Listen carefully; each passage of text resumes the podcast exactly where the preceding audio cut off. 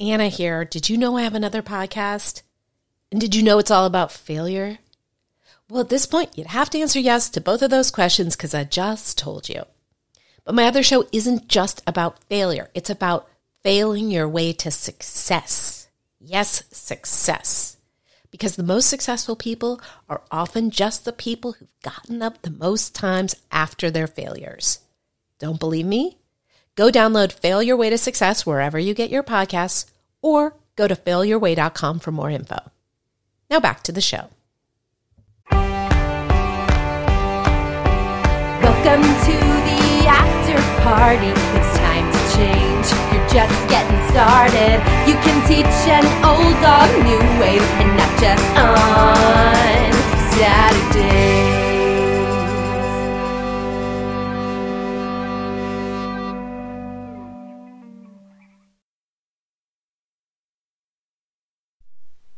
Hi, guys. So it's Anna David here.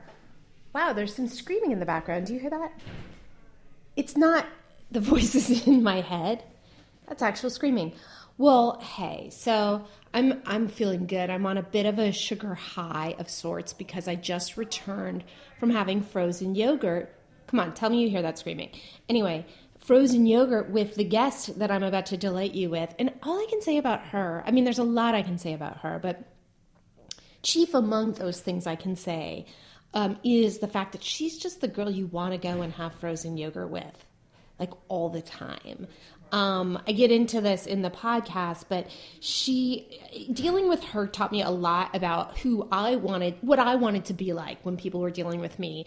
Um, her gratitude um, and her sweetness is infectious and and and extremely admirable.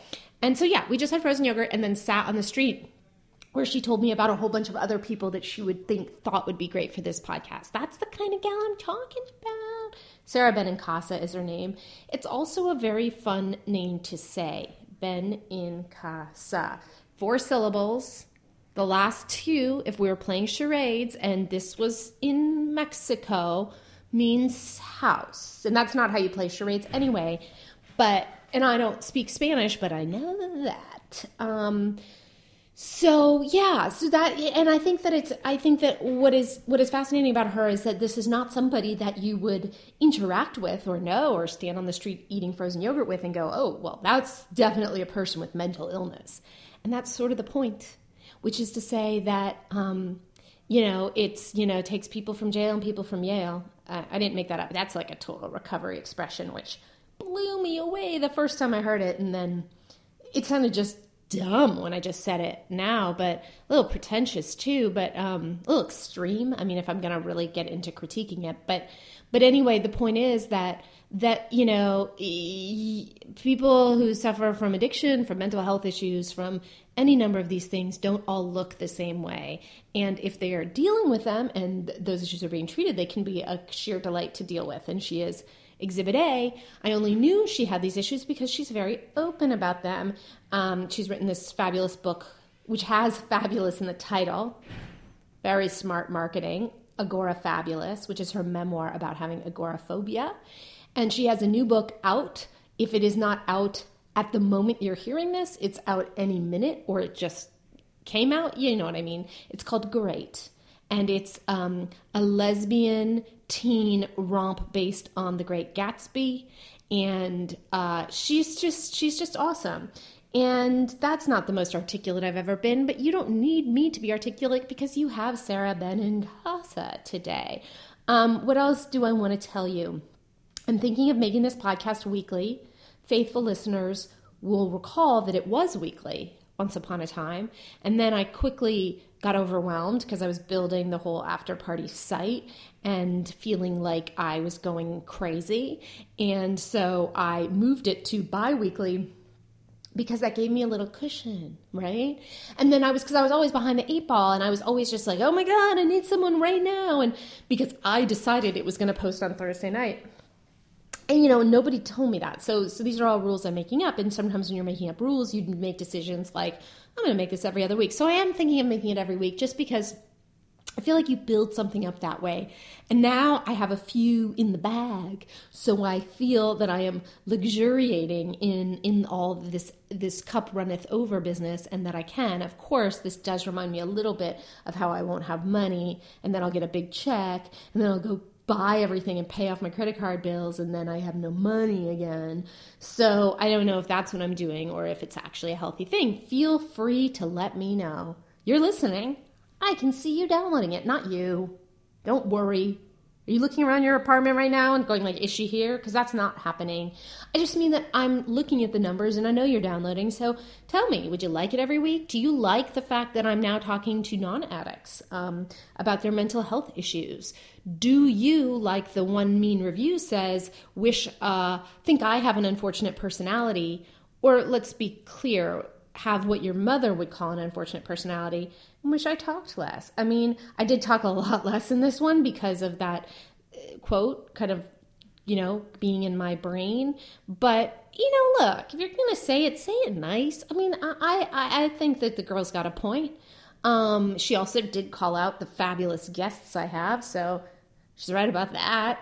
Um, but I'm not really, yeah, it's weird. I used to really take those in and really take those on and and feel so sad and so hurt. And I don't know, but I, I, I, just, I remember that, that bothered me for like a good 10 minutes and it bothered me when I read it. And then like on the 11th minute, it was sort of fine, but I'm still talking about it. So I guess you could say I'm still bothered by it, but I don't feel it the way I, God, I used to feel those things. Um, and, and it does teach you, it does teach you about not really writing negative things about other people because it hurts a lot. And, you know, you sort of think you're just putting it out there and, who that's not a real person that's to care if you read it. Or maybe some people put it out there because it is a real person who will care but when i used to write mean things or just un, you know not thoughtful things um, and i had the experience of somebody telling me the person i wrote it about telling me that they read it and it, it sort of forever changed how i deal with that. But anyway i don't need to tell you you guys are not you know you're hardly trolls. Am i right you guys are people who are interested in making your life better. So you probably know that going and writing nasty things to other people or mean reviews may give you that power surge for a second, followed inevitably by a not good feeling. So you're probably not doing that stuff. But maybe you have friends or relatives, loved ones who do it, and maybe you can share that knowledge with them. Who knows? Maybe some people it works. I have no real idea about anything. That's something I'm learning more and more.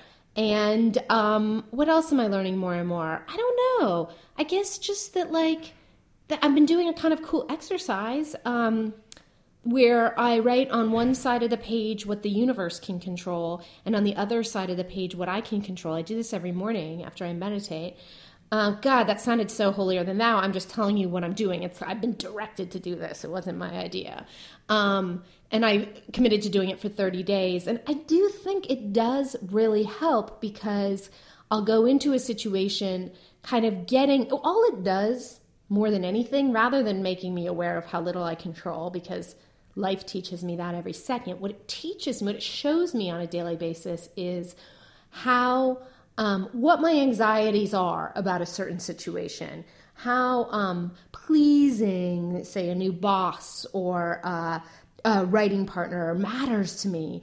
And and to really look at it very clearly so that I at least go in knowing what I'm thinking you know? I'm certainly never going to know exactly what the other person is thinking but much of my life I've gone in not even knowing what my what I'm thinking about something. And it really helps a lot. Um, and you know and, and we get into this in the podcast but the importance of gratitude the importance of if i'm going to find fault with anything anyone else is doing. First of all it is not my place to dictate how anybody else should behave.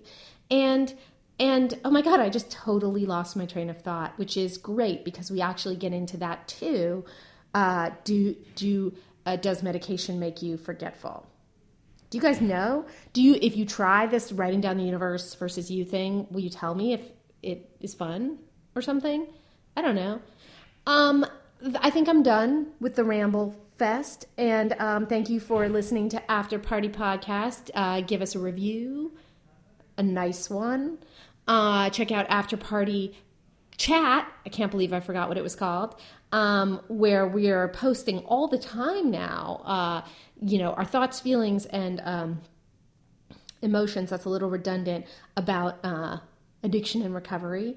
And please enjoy Sarah Benincasa. She is a sheer delight. I first started taking drugs by chewing blocks of hash. Oh my god, I think my copy has like bloodstains on it from shooting up while reading it. Party animal. I hate to say that because that makes me sound Paris Hilton. I was on the, as I call it, the autobahn to nowhere. I'm very lucky because would you have wanted to have a celebrity junkie for a dad?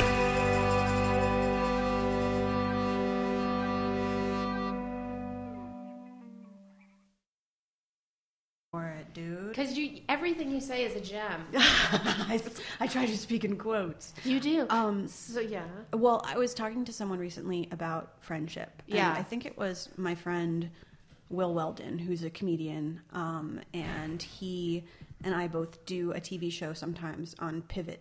Pivot Take Part TV. Live. Yeah, Take Part Live. And um, we were talking, and I was saying to him, I've learned that I have to manage my expectations with friends Right. Because sometimes what I consider to be good friendship is not what someone else considers to be good friendship. And I've also been in the position where I was not doing enough for mm-hmm. someone else. Like I was doing enough for me. So a lot of relationships in general, I think whether it's at work or with a friend or whatever, is finding someone for whom their enough is the same as your enough and then being each other's enough. It's so true. I, I, I go through that all the time, and my therapist has this story that she shares about like these two these two people who got in a fight, and and the reason they got in the fight is this one woman expected the other woman to go. Uh, get in her car and warm it up, and it's a ludicrous example, and I don't I don't remember the rest of the story, but the point is like one person's expectation is, of course, you would go and warm up the car while we're getting ready, whereas another person's like, what? Why would I do that? Yeah, And like I'm- that's weird. and I'm always guilty of the warming up the car assumption. I assume people know that that's what good friends do, and it's gotten me, you know, into trouble. And you know, I do feel like maturity is about getting that, like, what you know, people are going to do what they're going to do, and my expectations have to be leveled. Hmm. and that really is a big part of it and um figuring i have a friend who is a comedian who's very busy who doesn't really respond to text messages very much. And i thought it was me and i was like oh i, I must be texting too much which i'm very communicative so of course it could be that. Right. um, i'm like oh maybe i'm trying too hard i'm putting in too much effort and then i happened to talk to another friend about it who was like no that's just how this person is.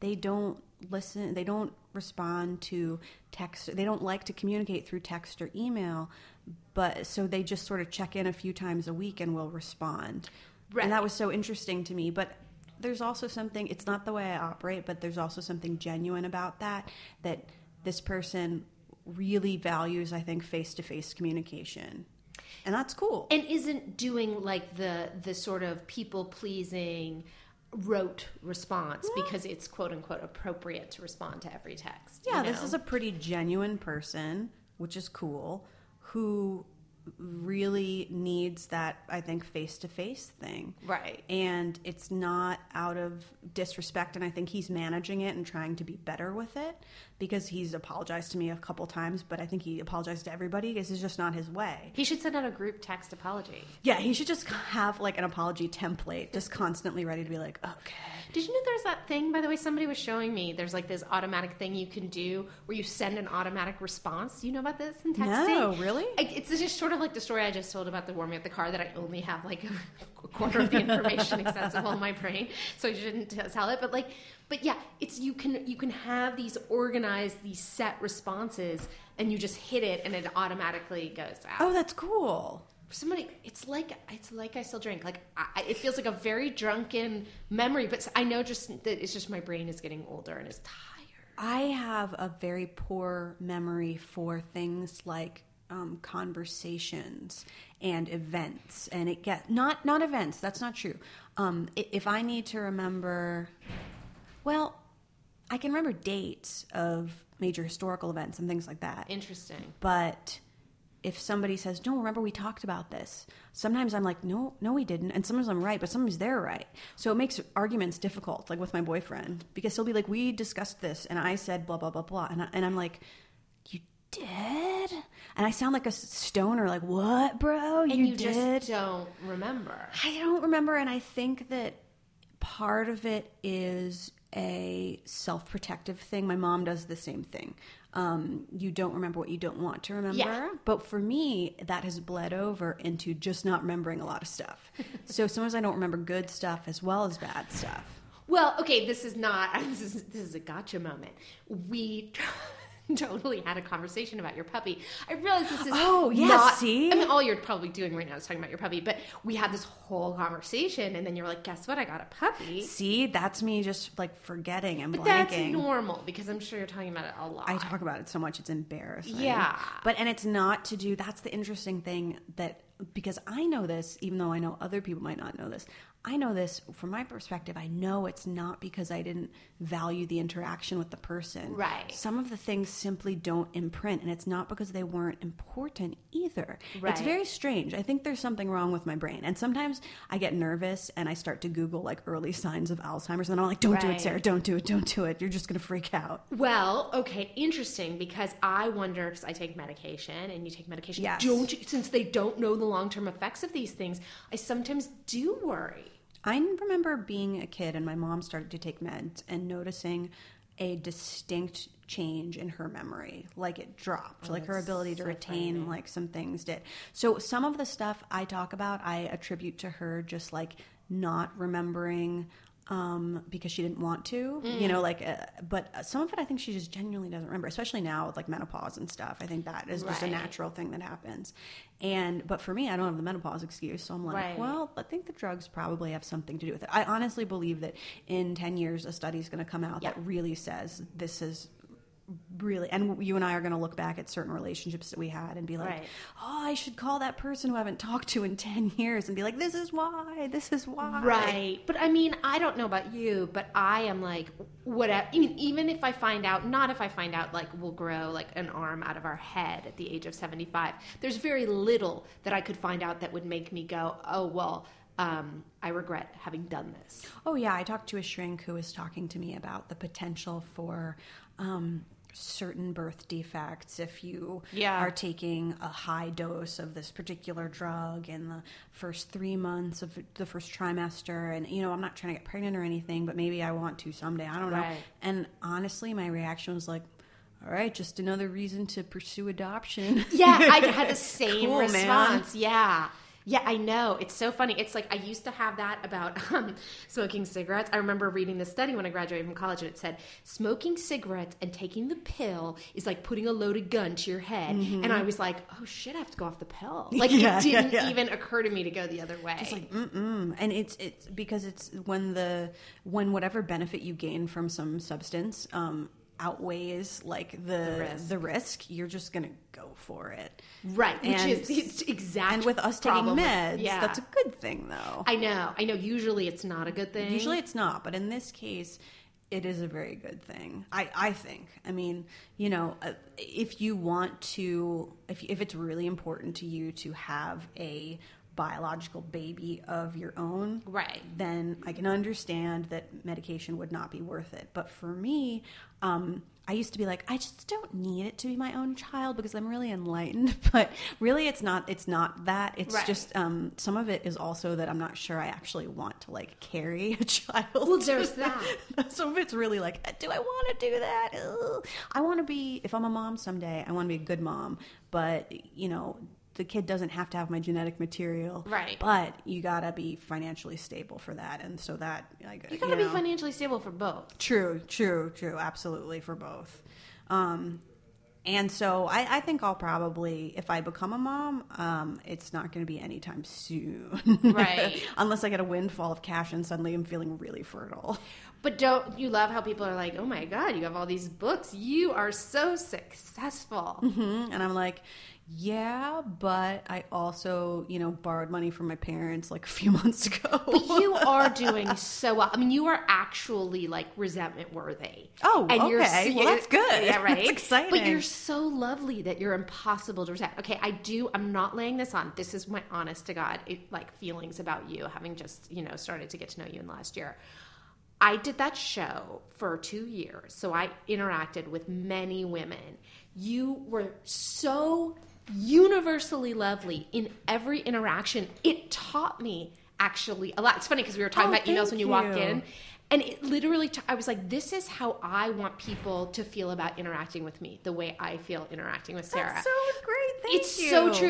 Like, because people were nice. A lot. I mean, obviously, this was like a chummy show. I liked all the women. It's so but- fun. But there was just this way you had of always, always responding quickly, always responding with genuine gratitude, and just no ego. And it was so lovely. And so I just came to start Thank loving you. dealing with you. And Gratitude is very important to me. very clearly, because it it's very important. It's like the only religion that I ascribe to that, that I can really get down with. Like I don't know if I believe that. in God. I really don't. Sometimes Right. I, I'm like I'm sensible. I don't believe in God, and then other times I think I want to believe in God. I love, and I have an altar in the corner of my house. But then I'm also like I don't believe in God. You know, it's very complicated. But gratitude is very important to me because I think that. Um, people uh, as, as soon as you forget to be grateful then I don't, you start being less fun to be around. That doesn't mean that you have to bow and scrape. Like, Right. it doesn't mean that you have to be like, oh my God, I'm so glad that you, why would you ever think that I would be worthy of, of, you know, contributing to this anthology? It's like, no, I can be confident in the fact that I'm a good writer and I'm funny, but also be grateful that you gave me this opportunity to participate in this cool thing. Like, that's, it, it took me a while to get there because for a long time I was just so thankful for any kind of attention or anything. I was like, I'm so grateful. But then as I've gotten older, I've realized, no, no, I have something to offer and this is a good thing. But um, it's also really, I just, I just am very appreciative. And I think part of that also comes from having had a nervous breakdown when I was 21 and having really have been, been suicidal a few times in my life. Right. And, um, being really I've learned to be very grateful for the times that I feel good. And it's not that I'm constantly dreading the bad times like I used to. Right. I just accepted that sometimes I'm probably going to feel like shit because life is life and that's life. Um, Right, But right. I'm so grateful when there's good things that I get very I get very happy about that. That's I think that's rare. I think well, let's talk about the mental illness. So you and the nervous breakdown. Sure. So you there you were growing up.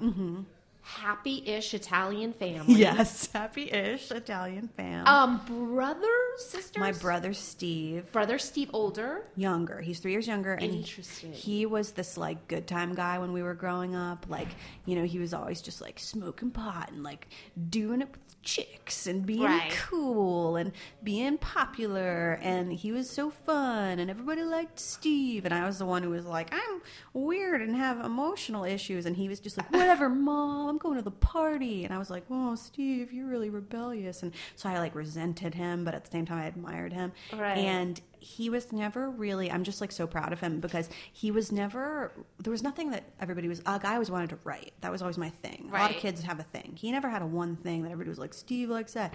Um, he just was like whatever bro.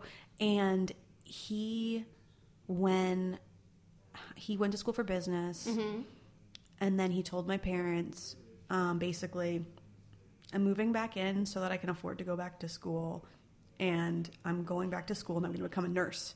And I'm going to work with um, people with developmental disabilities. No, first it was the nurse thing. He was like, I'm going to be a nurse. And we were like, what are you talking about? And he was like, Right. well, I've been listening to a lot of health podcasts um, at my job that is dumb, that I don't like, that does not like in, bring me joy in any way.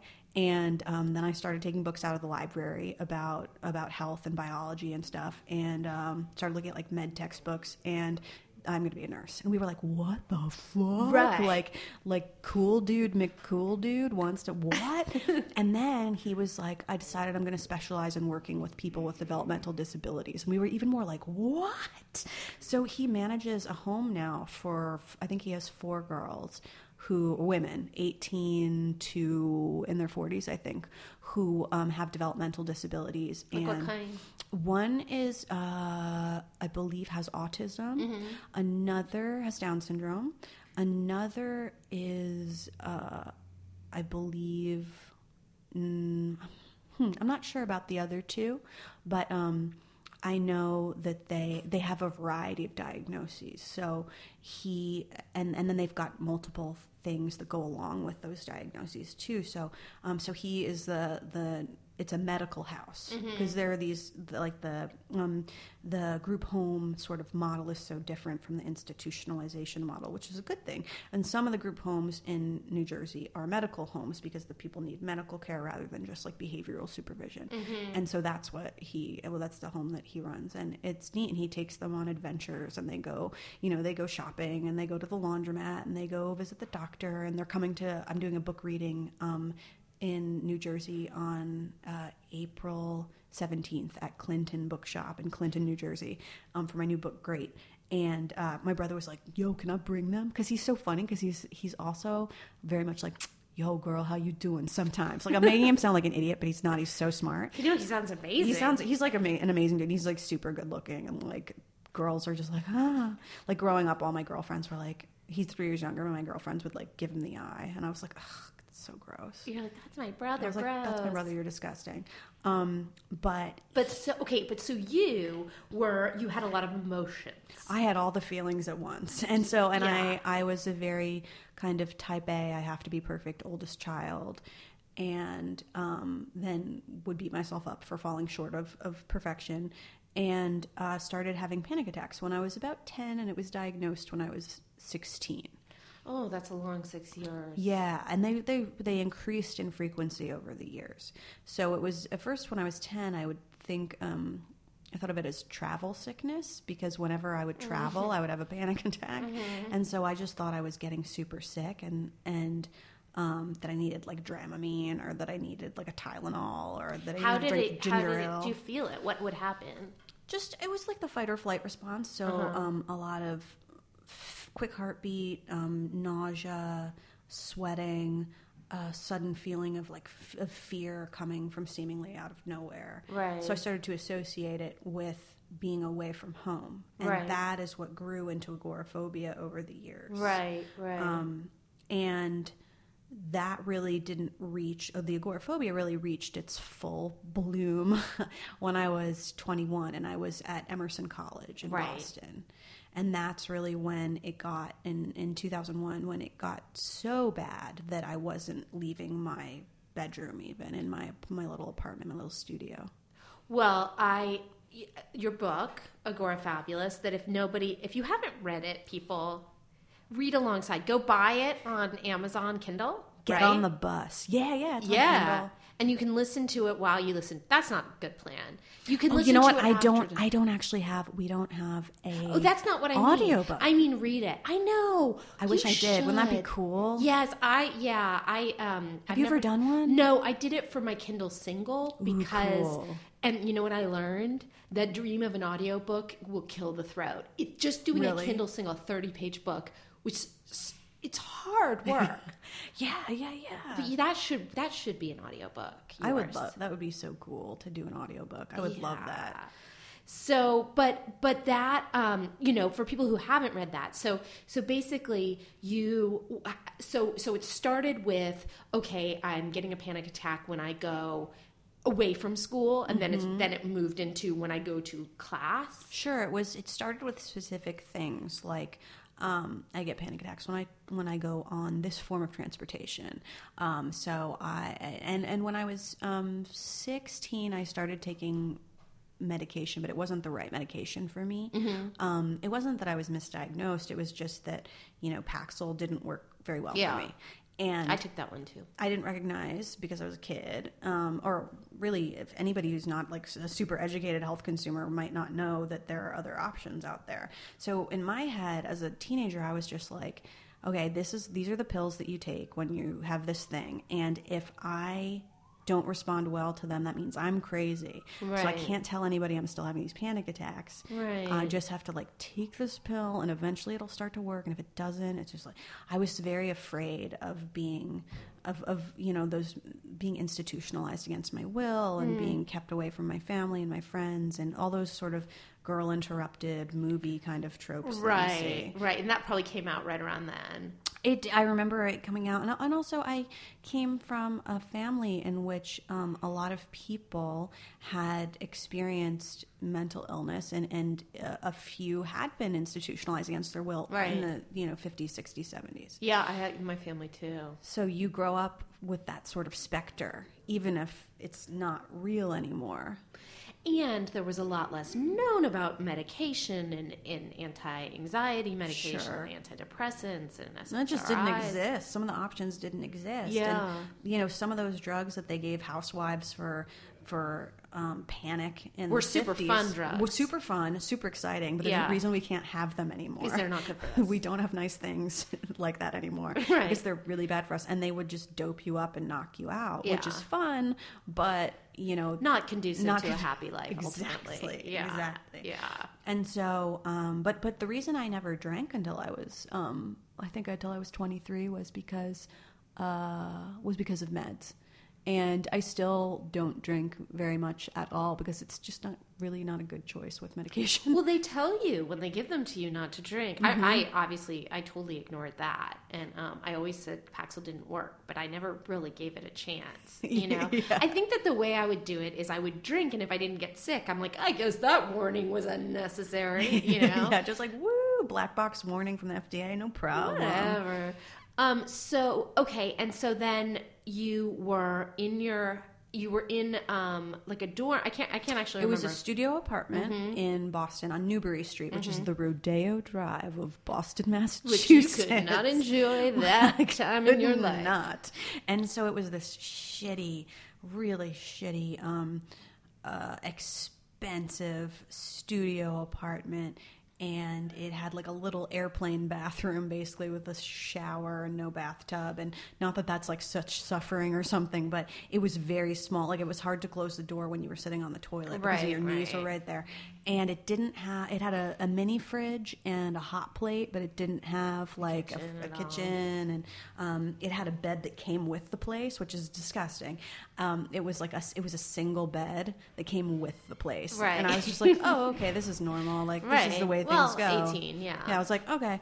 And um, so it was sort of a depressing place to be anyway. And uh, I just got worse and worse, um, particularly, like it sounds cliche, but after September 11th, there was this sort of initial moment of weird relief, which sounds really fucked up, but it was like suddenly the outside world, everybody was as scared as I was on the inside. So I felt super normal for a little while, especially when like, you know, they canceled classes and people weren't going to work for a few days and it was this whole thing. And I remember being like, feeling this weird sense of like, oh, okay, so I was, it was like this confirmation. Like you were right to be I was worried. right to be scared all the time. Okay. And now everybody else gets it too.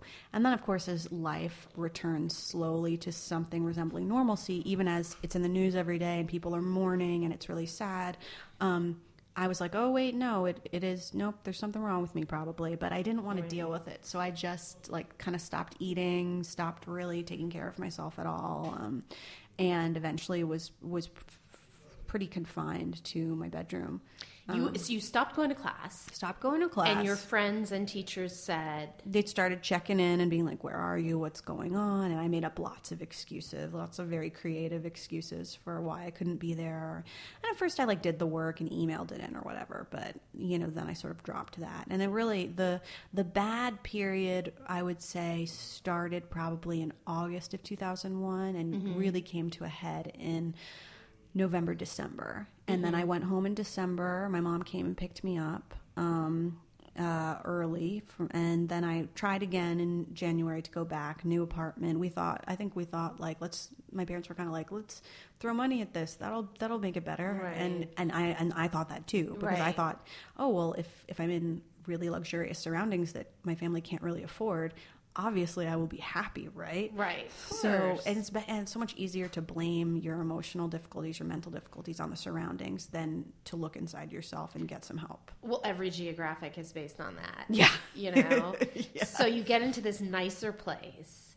Really fancy place at this place called um, Tremont on the Green, Uh, which was very fancy. fancy, and it had a doorman, and it had you know, and, and it had um, it had staff, and there was a pool, and I mean, this was fancy pantsy, Right. And um, it was right on the um, not the public garden, the Boston Common, but was right, on Right, Boston right. Common.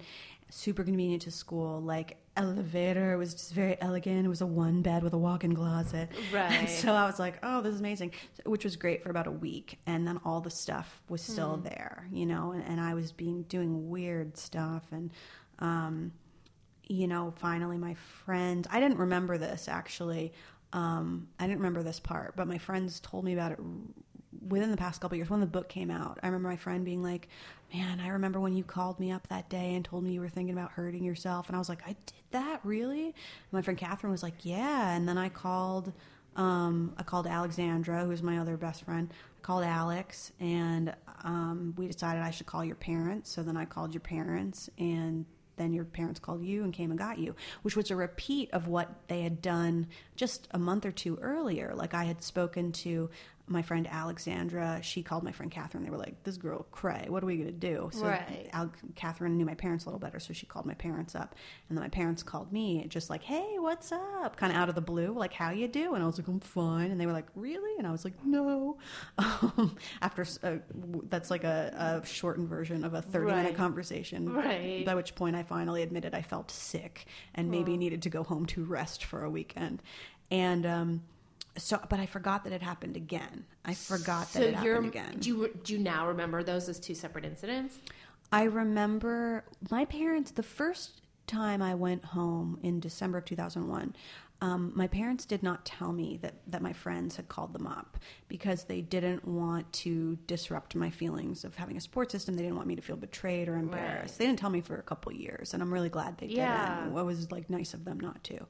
Um, the second time, I must have known because it wasn't because the way Catherine said it to me was like, "Oh yeah, I remember. I remember I called your mom and she came up and I helped you leave, and and I don't. It's just not there. Right. Like there's flashes of that apartment. I can picture certain things in it, um, but there, it's just not there. Like remembering her bringing my mom into the room or whatever specific happened. Like I, I don't remember it Right. genuinely don't remember it. It's very I can invent it in my head what it was probably like, Right, right. but I really don't remember it. And and so when she when the book came out in 2012, Agorafabulous, she was like bringing it up to me, and I was like, wow, I don't remember that interaction.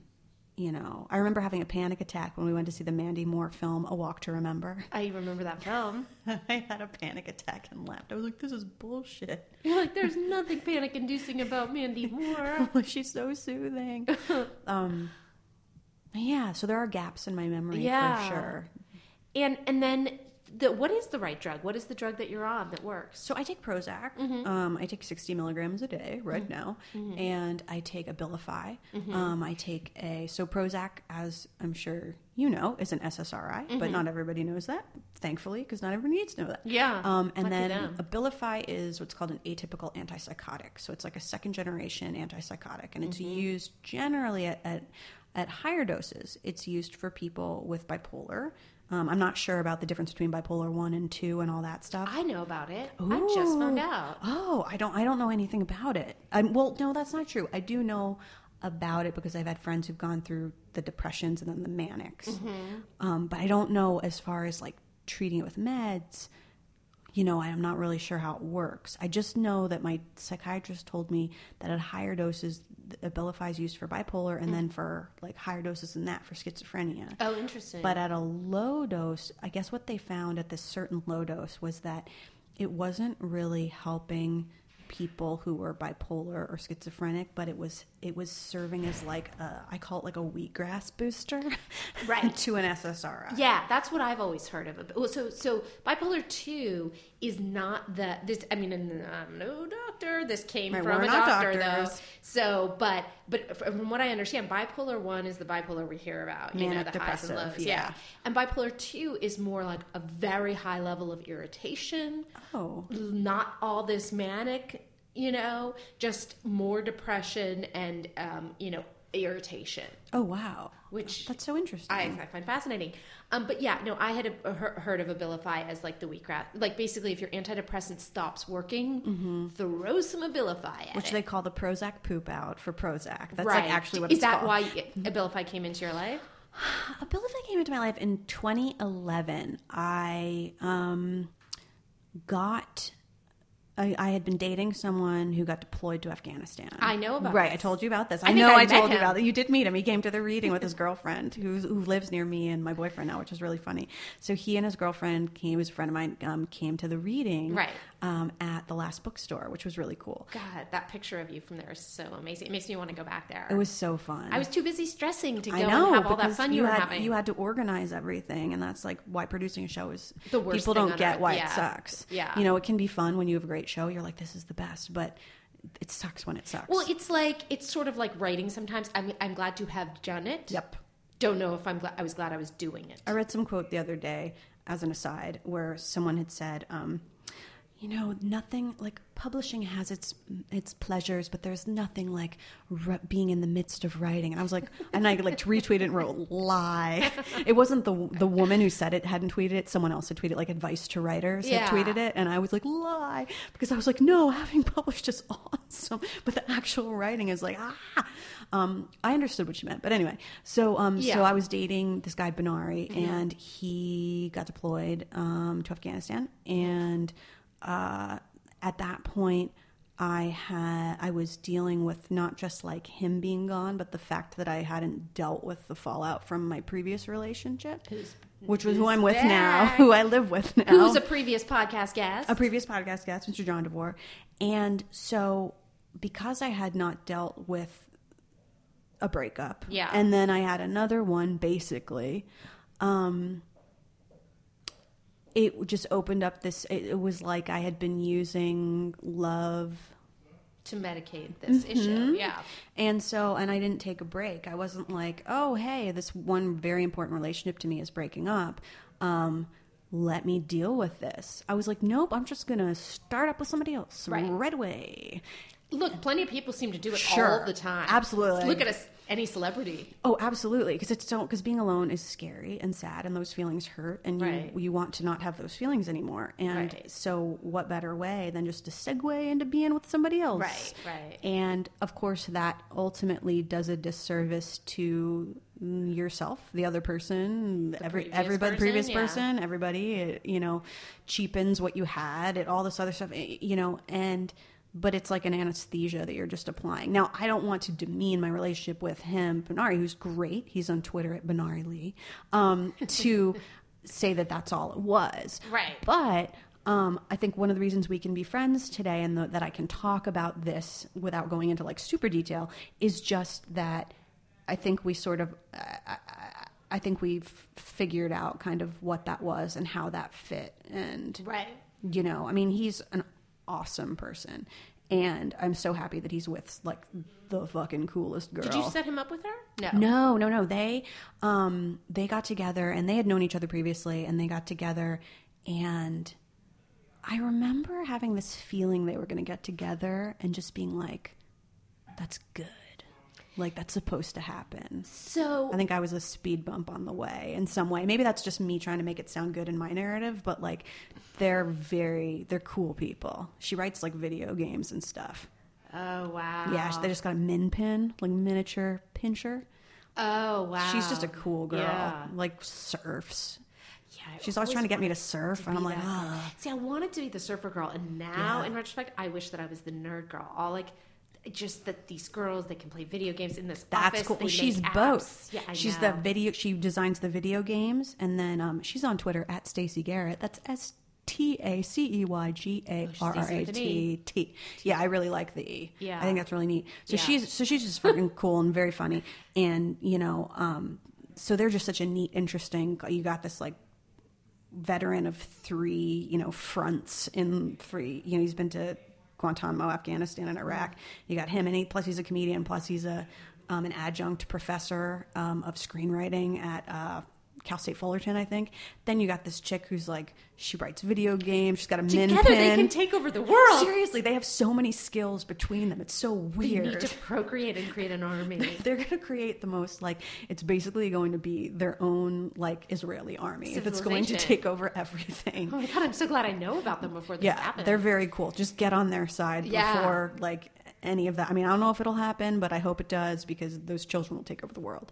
So they're so they're very neat, but um and obviously they're cool because they fucking came to see me read a story. Yeah. which is really nice. about about an affair with a different guy. affair with a different guy and um so so 2011 so he leaves i'm like oh now I, I have to deal with that a lot of you know sadness worry concern and you're in New York City, which is a difficult place to live. it's a live. panicky place Yeah. it's a difficult place to live i'm you know missing this person who i loved very deeply mr john DeVore uh, who i continue to love very deeply.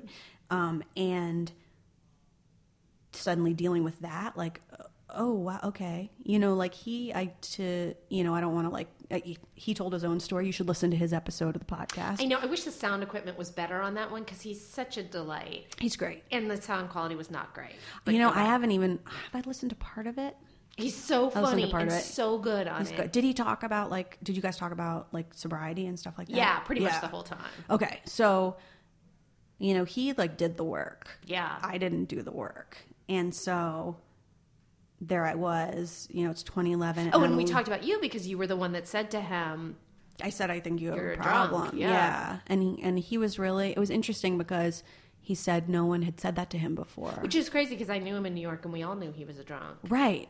So it's interesting and it's such a charm I'm charming. Yeah. Just so charming. All the my the people who have any issues that I know with addiction, yourself included, are so charming. Like it just comes with you. it. I- I- it's just like there's something very sexy and charming about those people. The, the, there are plenty who are not, by the way. I'm sure there are. but no, I, I would say that that's absolutely true. Some of the most charming people I know. smartest, most interesting, creative people I know. And it's not, and and this remains true when they get sober. I've yeah, noticed this too. It doesn't go well, away. it becomes more true in It many becomes people's stronger. cases. Well, yeah. what I've seen is that, you know, I look at at John and I see how his career has taken off in ways that I think are very, in, from my perspective, and I'm super biased, but because I live with him. Yeah. But um, I have seen how his his career has taken off over the past few years and how things have changed and just you know i don't know if he would agree or disagree with me on this but he he writes so beautifully and reflecting on those times. Yeah, I, I definitely agree. it's just great. And he just you know he moved out here to california. He's doing all cool stuff. And um anyway he was it was a it was a big loss to not have that relationship anymore. And so so th- that being said, you know, I, I, I lost it um, in Yeah. in New York, in Queens, where I lived, and just crying, crying, crying all the time, uncontrollably. What do I do about this? And I sat down with my my boss at a site called Bookish. He's not there anymore. I'm not there anymore. I don't even know. I think they just sold it. It's a great name. I'd never it's heard of Bookish. it. It's really Yeah. cute cute name. It was this publishing site, and I would it was I would go in and, and just freelance writing about different books and stuff, and it it was like supposed. It was one of those sites that you know you just wait for it to launch for like a year or two years, and then it finally does. Yeah. So Charlie, who's a great writer, was an editor was was my editor at the time, and I went in and sat down with him in the conference room, and, and it, I I just said I started crying. I was like, um, I think I need to take time off or, or work from home. Like I, something's not right. I'm not okay. And he was like, I we did at this point did not have such a close relationship that that was necessarily a normal thing for me to do. Right. But he opened up right away and talked to me about people he'd known and stuff he'd been through and was just like, Sarah, take time off. Like there was, it was amazing. There was no pressure. He was like, take time off. you're freelance for a reason. You get to make your own hours. You get to decide how much work you want to do. Mm-hmm. I would rather have you. He said something to me to the effect of, "I would rather have you healthy and turning in a piece every few months than be churning stuff out every day and be miserable." So I went home for two months. I gave up my apartment, went home for a couple months, and it almost felt like a repeat. It was 10 years later, almost to the month. Um, you know, it was 10 years later, and there I was. And, and I talked to John a lot during that time. Um, and he was very concerned about me, um, but never really let me know that he was super worried until after I was better. Like he really had it together to be to provide a lot of emotional support. I mean, to his fucking ex girlfriend calling him up crying about how she misses so and so who's off in fucking Afghanistan. Like, whatever. Right, what a you know, I mean, what a good dude. And um, and also just I was just so depressed. And he, but he really was there for me, like one hundred and ten percent. Um, Well, and so it was a repeat of a decade earlier, but it was Mm-hmm. depression instead of panic. It was depression. It was pretty really heavy, um, heavy depression, and Yeah. that is when I went on Abilify. And that the? Mm-hmm. I went from like forty milligrams of Prozac to 60 and threw in some Abilify, and it was like banging. She was back. I was like, I'm back, and then I moved back to Queens, and you know, um, uh, resumed working at Bookish and writing. Um, that's when my book was due. I was so my my agent Scott Mendel, who's a, a great dude, was very helpful during that time because my book was due and I was I was bottoming out, depressed, and that was part of it too. Well, you know this, writing about like sad stuff that Yeah. you've done or that's happened to you. That I mean, it definitely bring, you are in it. I mm-hmm. went through that with my memoir where it was a depression that lasts for because you're it's like if if they know that in terms of like you know ways to combat depression don't focus on it mm-hmm. think of other people all of those things you cannot do if you're writing a memoir about it It was like I relived it in miniature. Um, Yeah. And my, my editor at William Morrow, her name is Cassie Jones. She's fucking awesome. Um, she was really great too. i They think her husband was my editor Cal. yeah Yeah, yeah, yeah, yeah. yeah for years Yeah, yeah, yeah. Um, so she was really um, great, and and you know, it one good thing about it was that, and one good thing that I think is probably true for you too. I'm making an assumption here, but. Is that because our a lot of our shit is out there, not Yeah. all of it, but a lot of it's out there. Editors and people like that kind of know what they're going to get. So they're it's not like what I'm saying is Oh, they still expect us to make deadlines and do our work. right But if we are depressed or if we are like, I have to go to a meeting or if we are like, whatever, they're not going to be like, what? What are you talking about? yeah What? yeah What? This is crazy. it depends on the person You're I right. think, That's you true. know. It also because I can see somebody who's because you work in so many capacities and write about so much stuff that I could see somebody, People are like, which issue am I? Get, which part of yeah, and that if you're with? you know writing about is that um, something new sugar daddies some shopping for sugar daddies? Yes. that's so fun. yeah, I wrote about that for Marie Claire UK. So fun. Yeah, that's that became an accidental beat of mine. Somebody, you know, asked me to do something for a men's site, and then I did it, and then this Marie Claire thing came up, and now there is talk. There is talk, very not even quotation around talk talk, very low level talk about making it into a reality show. We'll see. that's really cool. Yeah, it was like this crazy thing. But the truth is, I don't want to be writing about sex, dating, relationships. It's not interesting to. It's interesting.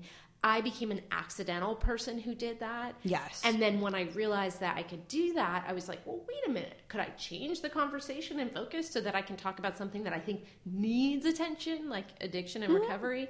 Um, but I can't. It's like that, you know, hole I can't climb out of because you know I still don't turn down work. That's Oh, sure, we it, do. When people know? are like, "Come here and talk about sex and love," I'm like, "Cool, man, awesome." Like, I'll ride this out until you've decided that I'm not okay to do it anymore. Right. It's really hard to say no to jobs. well, yeah, basically. I- and and it's it's getting easier to say no to things that do not pay. Yeah. I will say that. Yeah. Um, but then there are things not.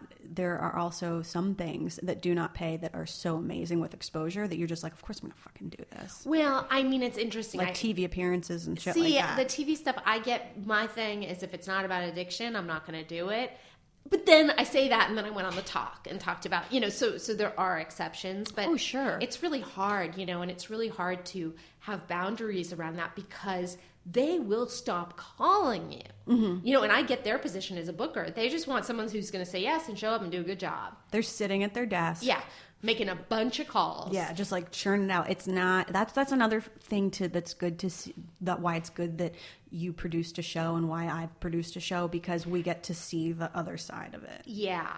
And that's kind of what I was saying about you is it gave me great perspective because why not be that person that someone will come away I talked to my therapist about you. Oh, that's so great. I feel yeah, so that someone comes away and says that person's a delight to deal with. I want to deal with her again. Yeah. because that's rare. And I have so much fun with you, and you give gave have given me a platform to. I mean, who doesn't love talking about themselves? Yeah. Um, someone was saying we were. I have a writers group, and last night we were talking about how to be when you go into a meeting for staffing, and someone was like, "Just ask them questions. People love to be asked So questions." true. And I was like, "It's true. It's really true. I know. It's super true." What's your little writers group? Why am I suddenly like wanting to know more? Oh, it's really fun. It's a writers group that um, I'm feeling left out. Go a on. friend, a friend. Well, most of the people who don't write books, I think I'm the only person who writes like Okay, books and freelancing and stuff. Yeah. they all write like TV stuff. TV and movies and stuff like that. I want to be even in even more. and so Yeah. they're they're they're neat people, and so I just kind of ask a lot of questions. But we meet every other Monday, and we just kind of hang out for three hours and share different things. And so sometimes it's a little. Um, I bring in stuff that's a little different because I'm like I, I recently was pitching a fourth book, and I brought in some ideas to them, and they're not. And it, it was good because they don't come from a publishing Right. background, so it was neat to be able to see what they thought. Um, Do you get jealous though that the, how much more money they're making? not jealous, but like um, I get wistful. You know, Mm-hmm. I do get jealous sometimes of people, but usually it has to do with like love or romance. Mm. You know, or Mm-hmm. like um, like it's rare that I get jealous of somebody for like having a hotter uh, like a thinner body or having more money but i get wistful about that the jealousy That's is healthy. possessive Yeah, but I but uh, but I do get jealous when it comes to relationships, like with men. I get very like, and I've worked on it for years. But that Right. is like a, I can't blame that on any kind of mental illness. That is just like a character flaw that I'm working on. Yeah, well, you know, one of the reasons I started that show is my jealousy of other women's success was so great. Oh, really? Yes. Because that doesn't. I don't read that on you at all. It cured me That's because awesome. every month other women who had things I, you know, you had to be kind of impressive, so you had things I wanted. The, everyone's success kind of became my success, and it sort of melded this brain chemistry that saw that us as separate. We're That's really same, cool. You know, That's really cool. And so it's like now I see someone getting something as like is it's almost like I got it. I mean, it's not quite that, but it's like any success should be celebrated, especially in book publishing where where the uh, the pain is great and the triumphs are short. Oh yeah. You know. I mean, it. It also. I. I. I like that saying. Um. Oh, what is it? A rising tide lifts all ships, or Oh, something yeah, like that. yeah. And I. I didn't really buy into that for a long time, but then I started seeing. I started. I started applying it in my own life, and I started seeing how once in a while somebody else would apply it to me too. And like a girl I met. Um, got me a job, just a sh- job that I got paid a couple hundred bucks for. That was just writing some funny jokes, and um, I just met her casually, and we just had a nice interaction. And she thought of me because she couldn't do the job, Right. and that kind of thing happens. I think more the more you.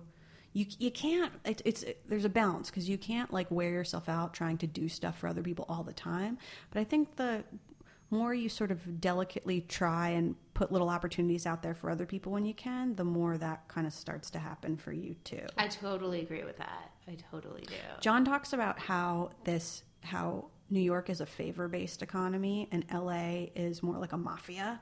Like it's who you know and who your buddies are. But I think there's a bit of both in both cities, honestly. I think that he and I on the podcast got into a fight about LA versus New York, which Oh, I'm will sure take did. anyone down on that. I one. love LA.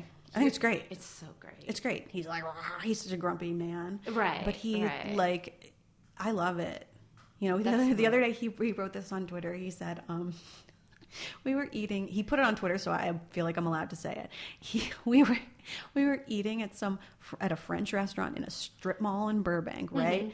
and we were talking and kind of like he was like started to bait me because he likes to do that sometimes. It like amuses him, um, and so he said something to the effect of, "I just never saw the appeal of." The comforts of the bourgeoisie, and I started laughing so hard because it was such a John thing to say. It like it was so ridiculous, and I knew he was saying it just to fuck with me. And I started laughing so hard, and like then he put it on Twitter because it was like such a dumb thing to say. He was like, "I have to put this on. Yeah, Twitter. yeah. This is so ridiculous." Um, and then, but then when, but then sometimes he'll relent and he'll go, you know what? I do like that. He loves the last bookstore. I got him a, that gift certificate when I was there Very when we were smart. signing, and he has since been there twice. He hasn't even used a gift certificate yet. He just goes and he loves it. Like LA has some cool shit. Yeah, it does take New Yorkers. They've got this idea, and it just takes a you know to get them over the hump. their identity is so wrapped up in that city that it's it's almost like someone whose identity is really wrapped up in the word victim. Who they're just like, and you say to that person like, "Sure, you are perhaps perhaps you are a victim." And I also look at you as a survivor. And they're like, what? Right. It's like, yes, you are a New Yorker, but could you not also be It's a, like improv. a Detroiter? Yes, and. Or yes, and an Angelino, or perhaps a San Franciscan, and they're like, "Show, fuck this, fuck this, fuck this," and then and then they start to like things like being able to afford an avocado. Oh, right. Or being able to not be too cold or too hot at all times. Yeah, I mean, I love New York, and New York's a great place to be if you have a shitload of money. Yeah. great place to be. I think we're young and drunk. young and drunk. Yeah, I was that. Mm-hmm. I was that for sure. Um, and but I mean, if you, for my girlfriends who are like, I don't know why I'm not meeting men. It's like you're beautiful, you're smart, you're wonderful. New York City just just doesn't. The numbers just aren't there. I meant I would say New York is much better for that than LA. Really, because Well, I haven't dated here, so I don't know. I don't know. My girlfriends do say that here it's. They say it's weird dating, but they they never tell me what is weird about it. I, my thing was, you know, I've been primarily single as I work out my issues, but but I would in, in New York, I was always dating somebody, which is never really true here. Mm-hmm. But I don't know if that was that I was so unhappy all the time that I was willing to date people that I would never be willing to date here. That may be part of it. It's really easy to be kind of very content here, no matter what's going on in your, life. you know, it's sunny, it's not that expensive, whatever. I, I don't know.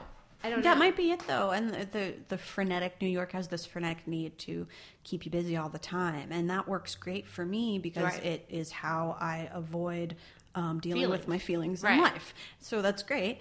Um, but then sometimes it's good to have a feeling from its beginning to its completion and deal with it emotionally I and don't stuff. really. I'm learning how to do that. Yeah, now. I It's still am very learning. weird. Oh, just the other day, John was like, "Are you in? You're not in regular therapy." So don't you think that's a good idea for you? And he, not in a condescending way, I made it sound that way, but he was just basically like, "Don't you think it's a good idea?"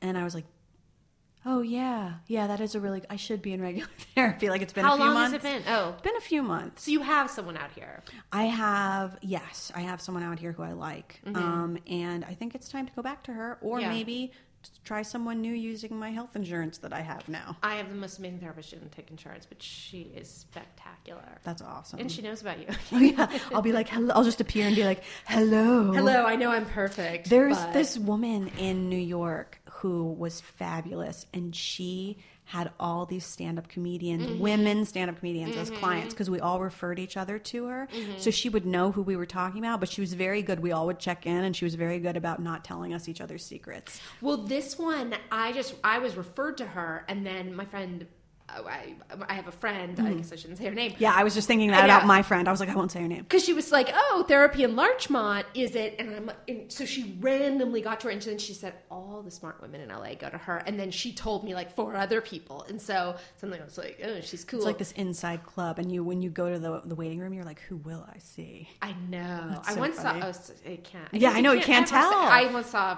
I had a gory celebrity sighting at my last two therapists. No, yeah, two therapists ago. one time at my therapist because I did go to a, I went to a social worker in high school after I got like diagnosed for for anxiety and depression and stuff. Um, I saw a girl who was a cheerleader, and it felt like a celebrity sighting. Not true. I saw her, and I was like, I was like, you're problems too. Isn't that weird? I do remember there was in, in in college there was this awesome psychology professor who was also a therapist, and so I went to him. I'd been in therapy since I was sixteen, and I remember leaving and seeing this friend of mine, this guy, and he was so embarrassed. Oh, especially for dudes because that's so for and for a boy at that age in adolescence, post adolescence, whatever. Like that's for a guy to admit. You know, I mean, I know a lot of guys who are very cool and are very like, yeah, I just go and I work out my issues, but Right. A lot of dudes are like, fuck no. I don't even understand. Yeah, I, when I moved back here from New York, I was like, I don't think I need that that therapy thing. And then within six months, I'm like, oh no no no, this is a really really really good idea. Yeah, I'm like, I need to go back to Julie. I'm probably gonna text her, email her today, um, and just be like, "Hello, can I come see It's you?" not Julie M, is it? No, mm-mm, mm, it's Julie F. I got excited. but I'm not like, in crisis or anything right know, now. it's that's a just good like time to go. That's a good time to go, rather than going when you're losing your shit completely, and then they have to help you dig out. untangle. Mm-hmm. You're like the tele. Remember the old telephone cords? You know, they can tangle, and then you're just suddenly like exploding. You're like ah, so yeah. So, but it so therefore it works. Like you are a happy medication story, really, because you're not doing other therapy. But but are there things you learn in therapy that that you use to deal with the mental illness? Yes, absolutely. And things I've learned from specifically reading um, Full Catastrophe Living by Jon Kabat-Zinn when I was I was don't younger. know that. It's a great one. It it um, has to do with he runs the he's the like El Presidente and founder of the Center for Mindfulness Uh-huh. at the University of Massachusetts Medical Center Medical School, excuse me, at Worcester. Mm-hmm. So it's a University of Massachusetts outfit. Um, I believe it's called the Center for Mindfulness. They do MBSR, mindfulness based stress reduction, which is an eight week program that incorporates um, Meditation? meditation, yoga, um, and it's not anti it's not anti medication at all. It was founded by Jon Kabat-Zinn and Dr. Saki Santorelli, who's a cardiologist, and they have been in business for uh, I think thirty years now. And it has they they do it for they run this eight week course. You meet once a week for eight weeks, and they have them out here. They have them all over the place, and um, they do them for like firefighters in Worcester and like you know people I mean all kinds of folks and and, and just people like me and so I um, got into that when I was right when I had that breakdown I read that book and um, went to a psychiatrist regularly who had seen two other generations in my family and so I started Right. seeing it so it was like he was cheating because he had the whole family Right. history um, but that yeah yeah Did you go to their eight week? I did not. I went to um, I went to a couple when I went back to Boston. I tried to go back and I I made it through like three weeks and then I dr- left. But that that uh, it was actually a good thing because going to that those three weeks was so helpful and I got the binder and everything and I continued the work at home. So I continued doing it on my own for the next five weeks And it's for anxiety. any kind of pain management, any kind of stress. So we had people, I mean, we had people in my group who were dealing with, um, who were recovering from cancer. Um, a woman whose stepchildren had just died in a car crash, someone with HIV, AIDS, other people with panic attacks, Right. bipolar, depression. I mean, you know, chronic fatigue, fibromyalgia, like all kinds of stuff Right. and um, it's great. It teaches you. You probably a lot of the stuff will, would be familiar to you anyway because it's like just basic mindfulness techniques. But um, it's awesome, Yeah, and to spend an hour every day. I mean, every week, sort Mm-hmm. of concentrating on it. and you do your homework. So every day you have uh, basically like a forty-five minute assignment to do, which is a it might be a meditation combined with stretching or like a visualization exercise, and it's awesome. And it's so like low pressure. They're just like, yeah, it'd be great if you could do this for forty-five minutes, but if you can do it for five, that's cool too. Right, realistic. Do so would you say that your depression is like in remission or do you still deal with it? I still deal with it. I would say it's not. Um, it's. Do you get at the end of a big project? Do you get a letdown feeling? Depends. It depends. Like with the storytelling show, I was just relieved. Like thank God. Yeah, yeah. but but oftentimes with books, it's not the turning in so much as the like the thing you're starting right now. The release. You know, I have a friend, mm-hmm. Richard Rushfield, who always says, oh, I feel so sorry for people when their books come out. Like everybody else is going, congratulations, it's so exciting. But it's so, it for me, it brings out every insecurity, every feeling of unworthiness, every feeling of it's not fair. I Google my name every day to read reviews, like See, every I day. feel Like your sensibility is so positive, and even like when you send send out a thing about it, I don't know. It doesn't seem like that would take you down the way it takes some of us down. It once in a while does. It's not. It, I think stand up comedy has been really helpful because Right. having that stand up background with people, sometimes just texting while you're telling this joke about your life, or or you know, I don't think I've ever had booze, but I've certainly had people who are just like, or walk, we call it walking the room when like somebody Right. walks out. Um, that was really helpful. Doing a bunch of like I did a bunch of YouTube videos where I was Sarah Palin in 2008 for Huffington Post, and um, you know, getting called like a, a you know all kinds of like racial epithets and crazy What stuff. racial epithet are they giving you? I, there were people who would drop n bombs, which was really weird because I was like, "Where is that coming from?" like, that's really not only is that a deeply offensive and horrible, it's also really misplaced. But you know, it's definitely like calling me a cunt and like all kinds of stuff like Right. that. And um, so once you've had those people chase you, like the the you know the the really angry people, um, it's not that the the reviews still matter to me, but it's not as bad. But once in a while, if it gets me on a bad day, or if it's like somebody whose viewpoint I think I share, and they're like, I remember one woman read read my my new book Great and was like, um, because it, it's not out yet, but she had like an advanced reading copy, Right, and she say? she was like, ugh, it's so. You know, it's so body shaming and it's this and that, all this stuff I did not intend. It's a book about, you know, it's Lesbian. lesbian teens. It's inspired by The Great Gatsby, but with girls in the Hamptons, set in 2014. And there's a lot of superficiality, and that's one of the big things that we play with in the book. Obviously, Right. is is the superficial versus the real. And so there is some focus on appearance, appearance, appearance. And this person took the fictional narrator's point of view to be my Of point course, of view, which they always will.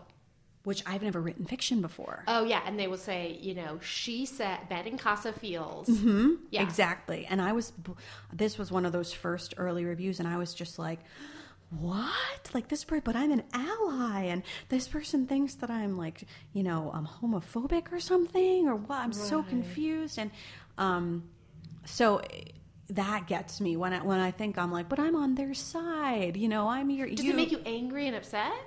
Sometimes, yeah. There was um there was this it's funny because um I was reading the reviews for this podcast of which I which there were many more and um and and that there were a few that are really nice and then there was this one that was just like this podcast gets amazing guests it's too bad that the host Anna David has what my mother would call an unfortunate personality. Not that I've memorized every word of it. And so one of the comforts of those people who really always trash you on Amazon is that you then go click on their name and they've tr- they've gone and trashed everything and then they love a Justin Bieber album or whatever and you go oh, okay. And you're like, We- I get it. I it's get fine. it. I'm fine not having you. And I looked and she had given all these other podcasts a rave review. and I'm just like, wow, it really is about She was like, "What the fuck with Marc Maron is brilliant, but Anna David and talks they were about herself addiction and too much." recovery podcasts. I was like, oh man. But, you know, and that one really, that hurt, you know. But most of the time, I mean, I agree, the like vitriol and the ones where it's so clear that it doesn't have to do with you Mm-hmm. just gives you a sort of tougher skin. It's, I think so, and it's also there's been a couple times when you're not like supposed to do this, but there've been a couple times when I read negative reviews that were really smart, that were good, that I actually have. It's happened twice, I think, that I've actually reached out to the person who Yeah. wrote it and just been like, "Hey, man, I know you didn't like the book, or or you didn't like these aspects of it." But you're writing. There's a, a girl online on Goodreads actually who I reached out to, and I was like, I didn't even say I'm sorry you didn't like the book because I'm not sorry. I, li- No. I like the book. I was just like, she had some critical comments about my novel. I'd never written fiction before. First, first Right. novel that I took with me that helped me write my second book. Interesting. And I told her that I was like, you. You helped me, and she was like, "Oh my gosh, I hope I didn't insult you." Because you know, when you push back, they're like, "Oh," they either get really fighty or they're like, "Oh." But I wasn't insulting her; I was saying thank you, and I was like, "No, no, like you did, you really thought about this. Like you took something I spent a lot of my life on, and you really thought about it, and you didn't say like." this girl's a stupid bitch. You Right. said, I don't like the way this character speaks and acts, and I think it didn't ring true to me, and here's why. I was like, it was really smart. And it really, it actually helped me. No, I'm not going to do that for everybody. You're I'm- the one writer who's ever done I might that. never do that ever again. Like I probably never will do that again. But with two people in particular, they helped me see places where I had actually been insensitive, um, as like where I had missed some stuff, Right. um, where I had been unconsciously like sh- kind of shitty, um, and just and where it just artistically wasn't that great, and you know because it's not a perfect book. it's But that's really big of you and un, you know characteristic of a writer. Well, it's not that. something I'm going to make a habit of. Yeah. But I did this just this time. I, it, it really these two girls both were of assistance because I was like, mm-hmm. And then, but then you get these fucking trolls who are just like, I hate this. And you know, there was this thing with this author Kathleen Hale that happened. She's a YA author, really funny. I'm sure her book's awesome. Good, good writer. And um, she, you know. complained about book bloggers and they like fl- to an extent in an interview and she flipped out and, and They she didn't flip out, out, they flipped out they flipped out and I understood both sides of the situation very much because I was like, I, I get it. I get where she's coming from. I get where they're coming from. Like, these are people who just love books so much that it is just such a passion and such a passion to the point where with some people, they don't realize there's a human being behind it. I think that's a, a big thing. And also, it's sort of like celebrity coverage back before it was just what it is now, back when, you know, I worked at Premiere. And, and there's such a huge dichotomy. Well, in, that's even worse because the dichotomy between the very smart person writing a lot of these, this industry news and the person they're covering, they're so, you know, there's a lot of jealousy that is unconscious. And I do think book bloggers, many of them wish they could write books. and want to and are trying and it's a shitty hard it's a shitty industry It's like the worst. it's really hard it's a real it's a really hard industry. It's worse industry than comedy, don't you think?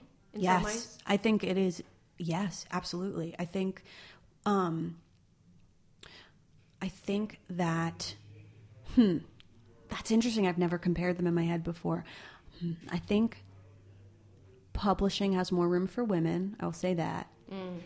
because women are the buyers Mm-hmm. largely are the buyers but then again, publishing is, I mean, there are people out there writing, like book bloggers, writing these beautiful reviews that are so amazing that I'm like, why don't you have a book deal? Maybe that some, and some folks actually don't want it. They're just like, some people are that true critic, and I don't mean it troll. I mean like a Right. true critic, like a Pauline Kael, who just, they're made to just experience art and interpret it and express it. And there, there's a, or, or a Roger Ebert, like what a gift he had, man. Right. I like to read, I'll read reviews that he's written of Movies you haven't even seen. yeah, that I'm never gonna fucking see. Right, Because right. there's a wisdom and a humanity and like a love there. Um, and that's that's a rare bird. You know, I think it's a lot easier to be like, well, this is dumb. Yeah. but Yeah. a comedy versus publishing, interesting. I wonder which is which is Which is crueler. crueler. Yeah.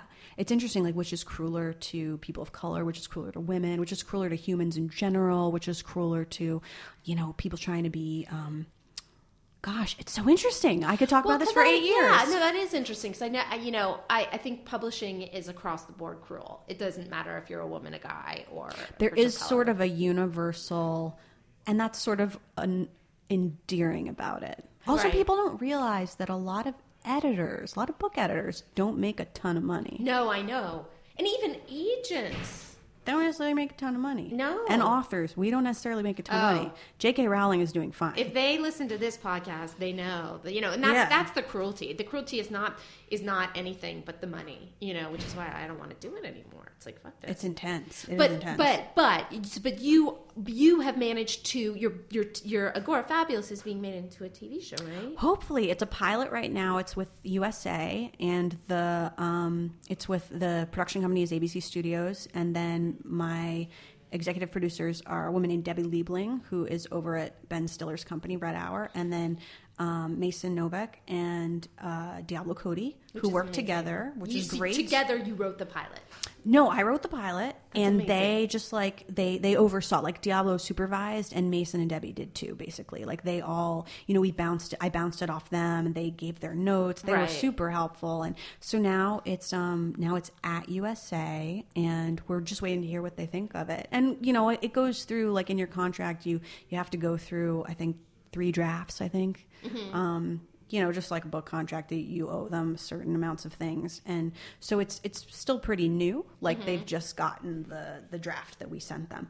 Um, but I hope I hope they dig it. I mean, it's cool. It's um it, it's very cool to be to be doing that. And it's not uh, and, and it's in, inspired by the book. It's adapted from the book, but it's not the book. So the main character's name is Sarah, but she's not necessarily me. Right. She has a family that's similar to mine, but they're not the same as mine. Right, They don't live in the same place, and her economic background is a little different. And she is, you know, has some different dreams and hopes than I had. And um, she's also 23 and 2014, which I am not. Right. but you look good. oh, thank you. It's because I stay indoors all the time, Um, like a hobbit.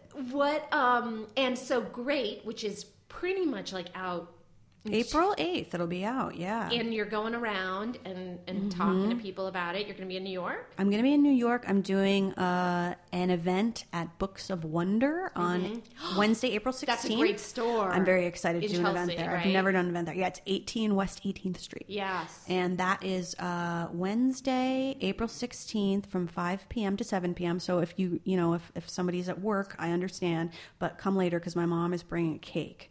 So you can have cake and Yeah. cookies. Yeah. And then um, there's, but there's an event here in LA at Book Soup. Oh yeah, Mar- it's already on my calendar. Awesome. That's April 9th Mm-hmm. at 7 p.m. at Book Soup in West Hollywood. Mm-hmm. Um, and that's where I did, oh, I did, one- I did an Agorafabulous reading there, and it was very exciting because um, Who was there? the man, okay, so he wasn't there for me, but um, who's the man who plays Dexter?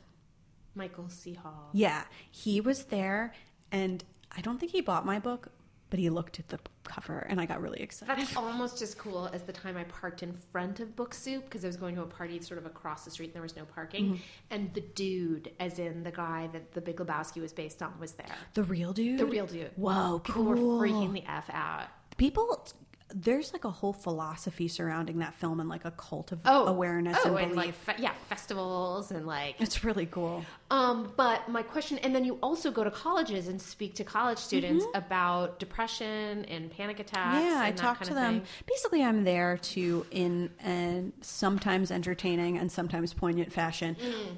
share my story and and introduce them to the idea, which some of them are familiar with, some of them are not, that it does not make you a bad or weak person to ask for help. Right. And so, because there are 1,100 suicides on college campuses um, every year, and so that's in, in the United States. Um, and so that is bad and not good. And so, in order to help to make a tiny dent in changing that, um, I just go out there, I share my story, and um, it's cool. I like it. It's the most rewarding thing I do. Um, it is pound for pound, minute for minute, the most financially and emotionally rewarding. I know, I do it too. I, I, love know.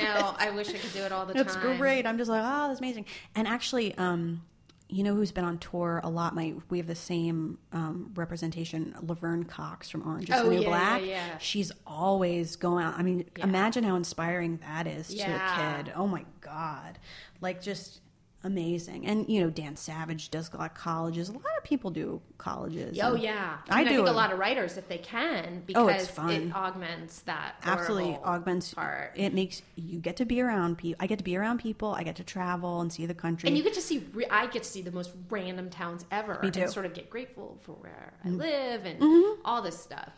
Middle Um, of nowhere and i just and i hang out and you know what and i go to ruby tuesday with the kids Right. and i'm just like what's going on and they like talk to me Oh, I'm like, yeah. i'm like what's cool now i'm old what's going on and they're like oh let me tell you You're like, let me tell you about my affair with a college student. oh I've got God. a story about i've got it. a story in true tales of lust and love available available now on from Amazon. Soft Skull Press.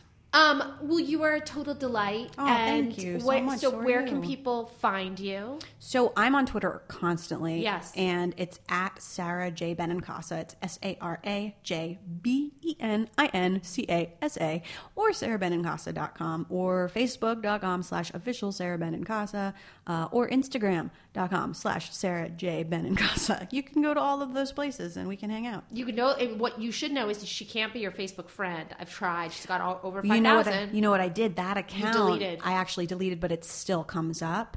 I have the I have a fan oh, page. oh, you sure do. and then I have a Secret. There, I have a little page that runs the fan page, but I don't have any friends. I don't even think John is my friend. I don't have a picture up. Nothing. Speaking of John, a fun thing to do on Twitter is follow John DeVore too, because you can see them experience the same thing and have different reactions to it. It's especially fun during, say, an Oscars. It's true. We sit next to each other Yeah. and just talk about the same stuff and like don't look at each other. And then once in a while we'll look at each other's tweets and laugh and like retweet them. But it's just it's we're just both like uh, live tweeting the Oscars or some kind of event like that is a great exercise I find for joke writing.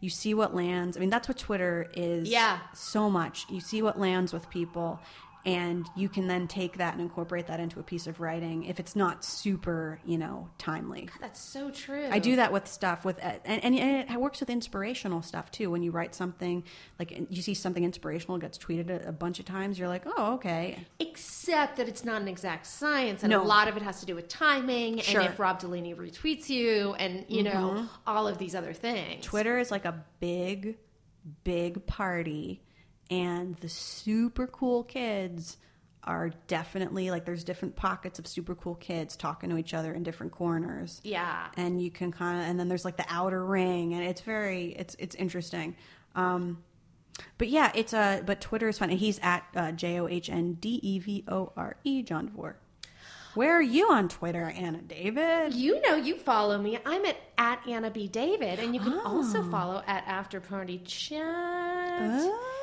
yes. how exciting Um, yes, tweet at uh, tweet at us. yeah dude please. Okay, you're a delight. We're done. Thank so you. Good. You guys, don't you just want to take her in your little palm of your hands and cradle her or something like that? Sara Benincasa, author, comedian, uh, memoirist, novelist, all around great gal, storyteller. Go buy her book, Great. Follow her on Twitter, and in general, become a Benincasa et if you know what's good for you. I just made that up.